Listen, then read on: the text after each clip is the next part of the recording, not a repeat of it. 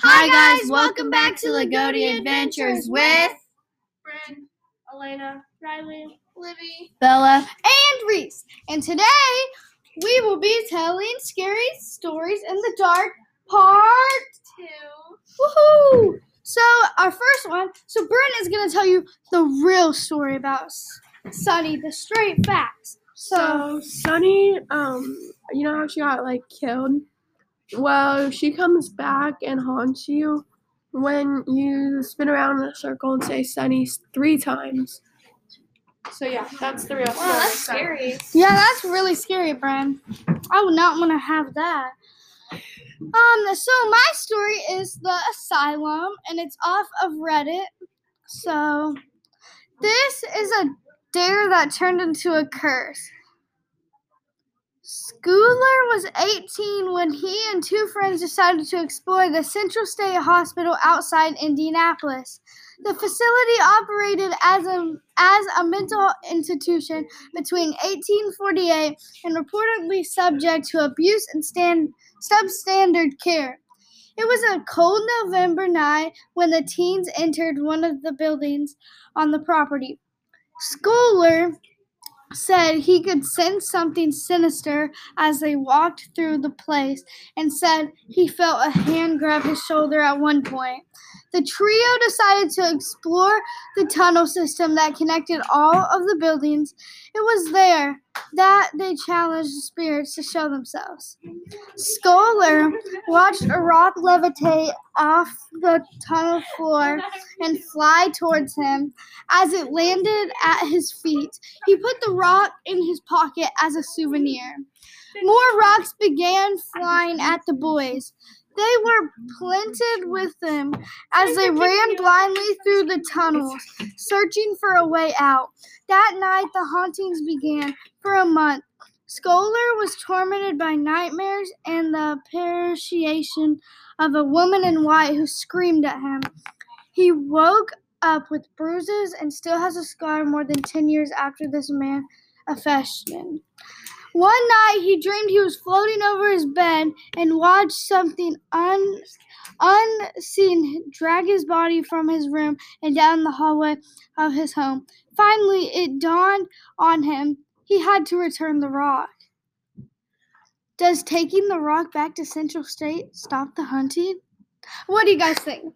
I think it would, but I feel like some things would still be. But the creepy part is it actually says Indianapolis, and that's like where we're really close to. But it's probably a fake story, but It's in our still. state. Yeah, it's in our state. So, what do you want to read, Libby? Um, let me find the story. What was your title of your story? Um, mine was the asylum. Okay, My story is called Death Came for Him. I was standing in my parents' room talking to my very sick dad at the time. He was dying of stage 4 esophageal cancer. I got the feeling something was behind it. I looked towards the doorway to the living room, and something about four six and fully black is peeking around the corner with its hands on the doorframe. I ran towards it, and it slipped back around the door. When I got outside the doorway, there was nothing. My dad was completely confused. When I stepped back inside the room, what I tell him? People who stayed at my house on my dad's final days claimed to have seen it. My mom saw the figure on multiple occasions in multiple places until he passed away. We haven't seen it since. That's kind of creepy. That's kind of creepy. I, I, I can go next. This is Riley. Okay, Okay, so then Elena can go next, okay. or or Bella. Can. I'll go next. Elena can go next. Sorry, my throat's kind of itchy. Mine will be my mother attracted evil off of Reddit. After my parents divorced when I was a teenager, I lived with my mother. I experienced lots of paranormal happenings. Several times when I was reading in my bed, the room would start to feel icy. Next, it would feel so- as if something slash somebody that hated me was staring at me. When I got that feeling, I would leave the room and come back an hour later. Sometimes during the day, I would see a shadow figure sneaking along my bedroom walls. Something in the flat was pretending to be my dog.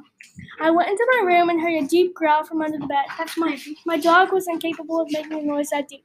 It sounded like either a big dog or man doing his best dog impersonation. Other times my dog would whimper and pace in the room next to mine, but wouldn't come when called as if he was afraid of something in the hallway. When I moved in with my father, the paranormal the, the paranormal activity stopped. That is all. Elena, So you I think Elena's busy right now, so we'll have to- got it. Elena's got it. It's fine. She wasn't busy. She was just standing over there waiting for her turn. Right?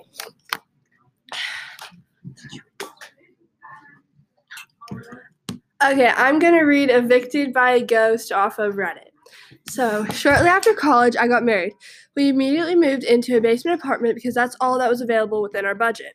This place had a poltergeist, and my wife was terrified. Whatever resided there with us made it clear it wanted to live alone. Dishes, glasses, and other items would fly off the shelf. My wife has hit was hit several times. There was always an ominous feeling like we were being watched. At night, when we walked through the apartment in the dark, there would be insanely bright flashes of light that would illuminate the entire room. One night, while we were going to bed, as soon as my wife and I walked into the bedroom, we heard a voice from nowhere say, um, My name, move. My wife looked at me and I looked at her. I said loudly, You've got it, bud. We moved out two days later and stayed with family. The old lady who owned the place died a few months after, and the house was torn down. It was it is still an empty lot to this day, nothing but grass and a tree. I still drive it by it every now and again. That is creepy. Yeah, very Okay, so Bella, I think she had a story happen to her just like a couple weeks ago. It was over spring break. Oh, So I was just sitting in my so this was um I've been having to stay or no, this is when my siblings were at the babysitter and I just decided to stay home alone because I didn't want to go out to eat or anything with my mom. And so we were no. I was um in my room just sitting down watching Netflix and I heard something from our living room. I thought it was maybe my dog, so I didn't worry about it. And that noise just kept happening, so I finally went out there and realized my both my dogs were outside. And. I thought I seen something, so I went in my room, locked the door, and then I heard banging on my door. So, but it it's kind of short, but it freaked me out, and I honestly Yeah, never figured out what it was. So, thanks um for all of you guys and everything. So, let's all say bye. Bye.